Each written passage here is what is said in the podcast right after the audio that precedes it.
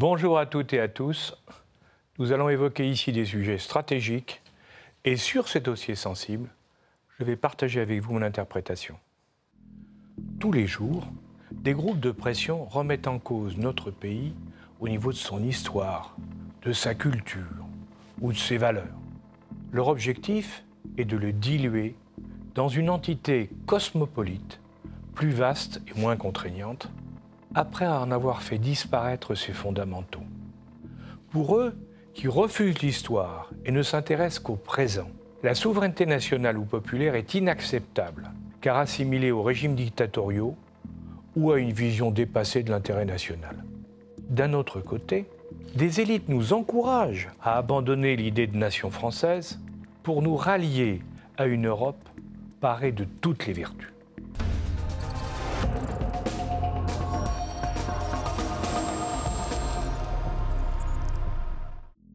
Ils ignorent visiblement la définition internationale de la souveraineté, qui est le droit absolu d'exercer une autorité législative, judiciaire et administrative sur un pays ou un peuple. C'est aussi sa capacité d'indépendance par rapport au pays qui l'entoure. Elle peut être totale ou réservée à un certain nombre de domaines étatiques essentiels comme la justice, la défense, les affaires étrangères, les finances et la sécurité. Chez nous, la défense de cette souveraineté a toujours été le socle de la République, cher aux soldats de l'an 2, à Clémenceau ou au général de Gaulle. Son fonctionnement implique l'existence d'un système représentatif dans lequel le pouvoir est soit détenu exclusivement par des élus sachant que leur exercice de la souveraineté est indivisible, inaliénable et imprescriptible pour la durée de leur mandat, soit plus directement par le peuple à travers des votes et référendums. En France, la Ve République est un mélange des deux, qui s'accompagne d'une réduction progressive du principe d'autorité, du fait de la pression médiatique des réseaux sociaux et des associations. Malheureusement, nombre de ceux qui exercent le pouvoir ont accepté cette dérive pour des raisons idéologiques ou, plus prosaïquement, électorales. Il suffit de rappeler les fondements de notre société, issus de la Déclaration des droits de l'homme de 1789 et de la Constitution de 1958, et de les confronter au développement du processus européen et du concept de mondialisation, pour comprendre que nous sommes aujourd'hui face à un problème grave menaçant notre société. Tiraillés au gré des idéologies de nos gouvernants, nous devons trouver une solution rationnelle et acceptable par tous. Elle doit d'une part satisfaire les souverainistes qui accusent le pouvoir d'abandonner l'État-nation, et d'autre part les mondialistes qui, de la provincialisation à l'abolition des frontières de tous ordres, prêchent pour la disparition de l'État jacobin dans une entité continentale ou planétaire.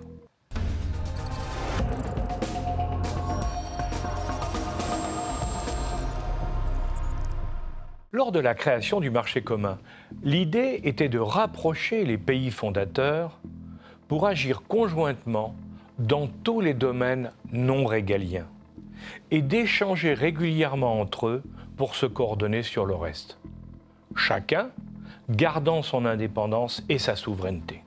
L'arrivée de l'Angleterre, avec sa vision fédérative de l'Europe, a progressivement orienté l'ensemble du groupe sur la voie du commerce et du libre-échange. Après Maastricht, et par la voie du Parlement européen, des lois contraignantes dans des domaines divers se sont progressivement imposées à tous comme supranationales. N'oublions pas que le peuple français ayant compris que l'accord mettait en cause les principes de sa souveraineté, l'a rejeté et que l'État, dans un déni de démocratie, n'en a tenu aucun compte. La création de la monnaie unique, qui impose des règles communes dans le domaine des finances, et les accords de Schengen, dans le domaine de la sécurité, ont été les premières étapes d'une destruction progressive des domaines régaliens. Ces ingérences dans les domaines réservés de chaque État étaient justifiées par la volonté politique des dirigeants des différents pays de lancer les premières étapes de la création d'une Europe unie. Force est de constater que la suite a consisté principalement dans la construction d'une énorme bureaucratie autour de la Commission européenne, qui est venue s'ajouter à celle que nous connaissons chez nous. Paradoxalement, alors que le gouvernement français pouvait à l'époque prendre le leadership pour faire évoluer l'ensemble vers une unité ou une fédération européenne, il s'est constamment caché derrière les décisions de Bruxelles pour ne pas avoir à les assumer. Dans le même temps, il ne donnait pas à la Commission les pouvoirs dont elle avait besoin pour exercer réellement sa propre souveraineté. Il est vrai que l'entrée en masse des pays de l'Est et du Nord, accueillie au nom de la géopolitique des blocs, bien qu'éloignée de nos objectifs et de notre vision de l'Europe, a rendu l'ensemble ingouvernable s'appuyant sur le mythe de l'indépendance nationale, alors que des pans entiers de l'activité ont été progressivement exclus. Nos gouvernements ont seulement cherché à tirer avantage d'une situation bancale sans entamer une réflexion indispensable sur les réformes nécessaires. Dans le même temps, l'approche mondialiste défendue par les Américains a construit méthodiquement les bases d'une abolition des frontières pour favoriser la liberté des échanges. Ils l'ont mise en œuvre par le biais des organisations internationales, de traités à vocation continentale ou universelle, du dollar devenu la monnaie essentielle des échanges, de lois extraterritoriales qu'on peut qualifier d'impérialistes, et d'une médiatisation sans partage, s'appuyant sur les élites et leur capacité d'influence. Ils ont ajouté la mise en œuvre de la théorie de Friedman sur la création de valeur exclusivement pour l'actionnaire, qui l'éloigne du marché en lui permettant de sortir de son rôle traditionnel de répartiteur des profits entre les différents acteurs locaux de la filière. Tandis que les États-Unis en engrangeaient directement les bénéfices. Les pays occidentaux y voyaient la solution de leurs problèmes. Et les pays émergents n'avait d'autre choix que de s'y rallier pour pouvoir évoluer. Nul ne peut nier l'effet bénéfique de cette politique dans la création de compétitivité et la croissance du volume des échanges. Mais chacun doit également reconnaître que le libre-échange est l'option idéale tant que tous les partenaires respectent la règle du jeu. Malheureusement, l'expérience montre que si l'un des acteurs choisit de faire cavalier seul, en instaurant par exemple des taxes protectionnistes ou en mettant en place des lois dissymétriques, la mondialisation se révèle un piège pour tous les autres. Les mesures prises par le président Trump en ont été une démonstration affligeante. Comme l'ont bien compris les Chinois, il suffit d'un déséquilibre fiscal, d'un différentiel de charges sociales, d'une faiblesse de pression environnementale ou d'une aide étatique pour qu'un pays et sa population se placent mieux que les autres dans la compétition mondiale.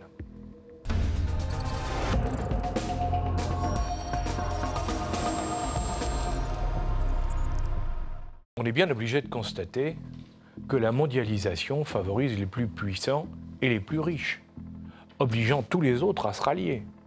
Ceci est valable au niveau des États, comme au niveau des multinationales, qui sont pour certaines beaucoup plus puissantes qu'eux. Ce constat oblige à reconnaître que l'indépendance absolue d'une puissance moyenne comme la France, qui je rappelle est descendue à la septième place cette année, est impossible dans l'environnement mondial. Les rapports de force requis pour pouvoir négocier des accords d'État à État, préservant réellement et équitablement les intérêts de chacun, exigent d'avoir une taille suffisante pour De Gaulle et Adenauer, qui s'opposaient à la vision atlantiste de Jean Monnet et Paul-Henri Spaak. Le marché commun, constitué de six États-nations, était la solution face à l'affrontement des deux blocs de l'époque. C'était une Europe homogène, regroupant un petit nombre de pays de taille significative, unis par la culture, le climat, l'histoire, les habitudes, les possibilités énergétiques et industrielles, sans oublier la volonté politique. En dehors des domaines mis en commun, chaque pays conservait ses propres règles, lui permettant d'affirmer sa spécificité. Ce groupe était suffisamment puissant pour négocier des règles d'échange équilibrées et d'imposer des mesures de rétorsion en cas de déséquilibre conjoncturel ou provoqué. L'histoire nous a appris que la volonté dilution des peuples dans une globalisation de l'économie aboutit toujours à un mélange de frustration issu des inégalités de traitement ressenties par chacun des acteurs. Il faut avoir le courage de faire le constat que l'Europe a 27 membres, avec leurs divergences politiques profondes et leurs intérêts très différents, ne permet de réaliser le vrai consensus que sur des sujets mineurs ou à la mode. Les meilleures propositions n'aboutissent généralement qu'à un consensus minimal, ne permettant pas leur mise en œuvre avec le poids nécessaire. Ne serait-il pas justifié de faire respecter la conformité des offres à nos propres standards? Ne serait-il pas utile de mettre en place des règles de préférence communautaire, comme le font nos amis américains avec le Buy American Act ou le Small Business Act. Les turiféraires du libéralisme y sont bien évidemment opposés. Mais notre avenir est-il de devenir un champ de ruines ou un désert industriel peuplé de touristes américains et chinois comme l'envisageait Richard Pearl, le conseiller du président Bush? Un bon équilibre économique ne peut être à sens unique, quel qu'en soit le motif. Et un accord négocié sur des bases contradictoires mais solides doit pouvoir évoluer dans le temps. D'autre part, il est l'heure de s'attaquer à la régulation des groupes financiers et industriels globaux afin qu'ils respectent la souveraineté des États qui les hébergent. Il est d'autant plus nécessaire de réagir que la mondialisation favorise les transferts des industries à fort niveau de main-d'œuvre vers des pays plus attractifs. La montée en puissance de nouvelles start-up est insuffisante pour en compenser les effets. Chaque départ aggrave le problème de l'emploi, devenu dans nos pays l'étalon de la réussite politique et sociale.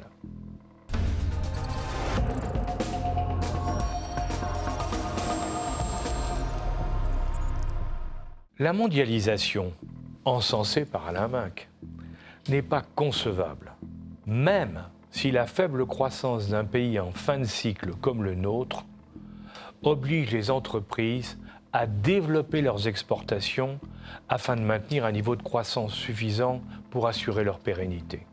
Il est donc impératif de faire des choix et passer des accords avec des pays ou des pôles dans lesquels chacun des pays trouvera un réel bénéfice. Il est clair que cette vision ne peut concerner l'ensemble des 27 pays de l'Union européenne. Et on retrouve ainsi l'idée d'une Europe à deux ou trois vitesses, allant de l'intégration à la fédération, en fonction des intérêts réels de chacun.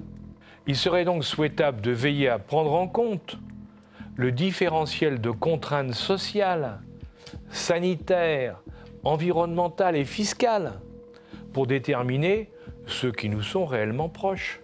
Il est temps de développer en commun, du fait des montants des financements requis, les domaines d'activité stratégiques qui garantissent notre souveraineté. On ne peut que s'inquiéter de voir l'Europe, après avoir rejeté Huawei dans la 5G, être incapable de soutenir un concurrent européen pourtant apte à relever le défi face aux deux grandes puissances. On ne peut que réagir face à la volonté d'autodestruction dans le domaine de l'armement sous la pression des écologistes ou des lobbyistes venus d'ailleurs. Le secret de notre avenir repose sur le réalisme et non sur un dogmatisme idéologique qui est d'ores et déjà périmé. L'entrée dans le cyberespace a aboli les frontières et les barrières en tout genre. Le big data, les interconnexions et les algorithmes remplace la libre circulation des marchandises par celle de la connaissance et multiplie nos capacités d'analyse et de compréhension. Il est donc possible de contrôler les échanges en permanence pour détecter les failles et les dérives et de gérer les flux à travers des logiciels de plus en plus performants. Certes, la numérisation inéluctable du monde amènera des difficultés, car il va falloir s'y adapter, disposer des outils requis pour agir et avoir la volonté d'aller de l'avant. Mais une politique volontariste permettrait d'anticiper les risques et d'exploiter les opportunités qui s'ouvriront. Dans le cyberespace, les startups françaises sont en pointe et nous donnent un avantage concurrentiel majeur. C'est donc une priorité stratégique pour l'État de leur ouvrir la route.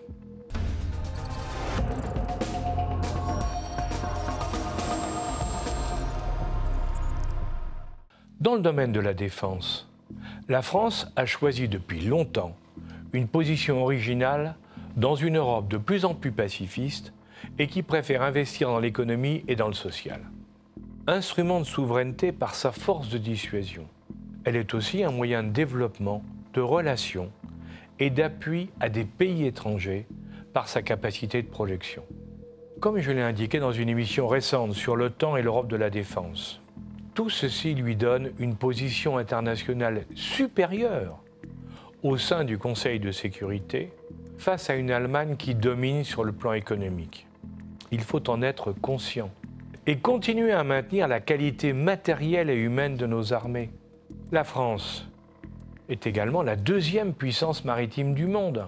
Et à l'heure où l'on découvre la richesse potentielle des fonds marins, il est impératif d'avoir la flotte adaptée à ce besoin de surveillance et de protection. On ne peut évoquer la souveraineté face à la mondialisation sans parler des problèmes de sécurité, aussi bien au niveau territorial qu'international. Nous vivons avec les islamistes radicaux une nouvelle vague de terrorisme particulièrement violente, après toutes celles qui se sont succédées pour des motifs variés depuis plus d'un siècle. En considérant les variables d'interprétation des pays européens sur les accords de Schengen dans la relation au terrorisme ou dans d'autres domaines, il s'avère très difficile de travailler sérieusement au sein d'une Europe à 27 qui manque de convergence globale.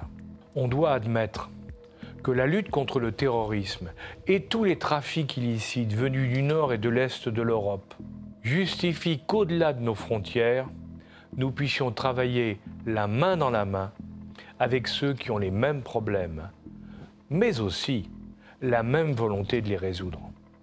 À la différence de ses voisins anglo-saxons, la France, comme tous les pays méditerranéens, a toujours privilégié l'intégration par rapport au communautarisme ou à l'assimilation.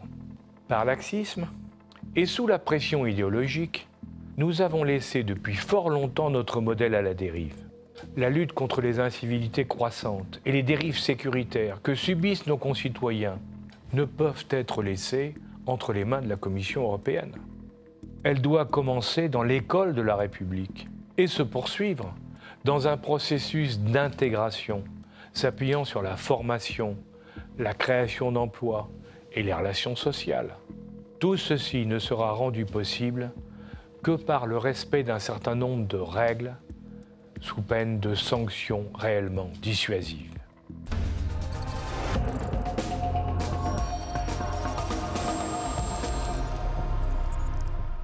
La France est à la croisée des chemins. Après avoir longtemps affirmé sa souveraineté, elle se jetait à court perdu dans la mondialisation.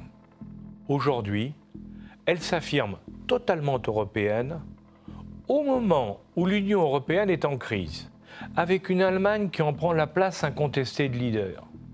Plus sérieusement touchée par la crise que la plupart des pays européens, elle ne peut s'appuyer que sur des résultats probants pour résoudre ses problèmes et doit gérer une population qui doute et croit de moins en moins à la magie du verbe.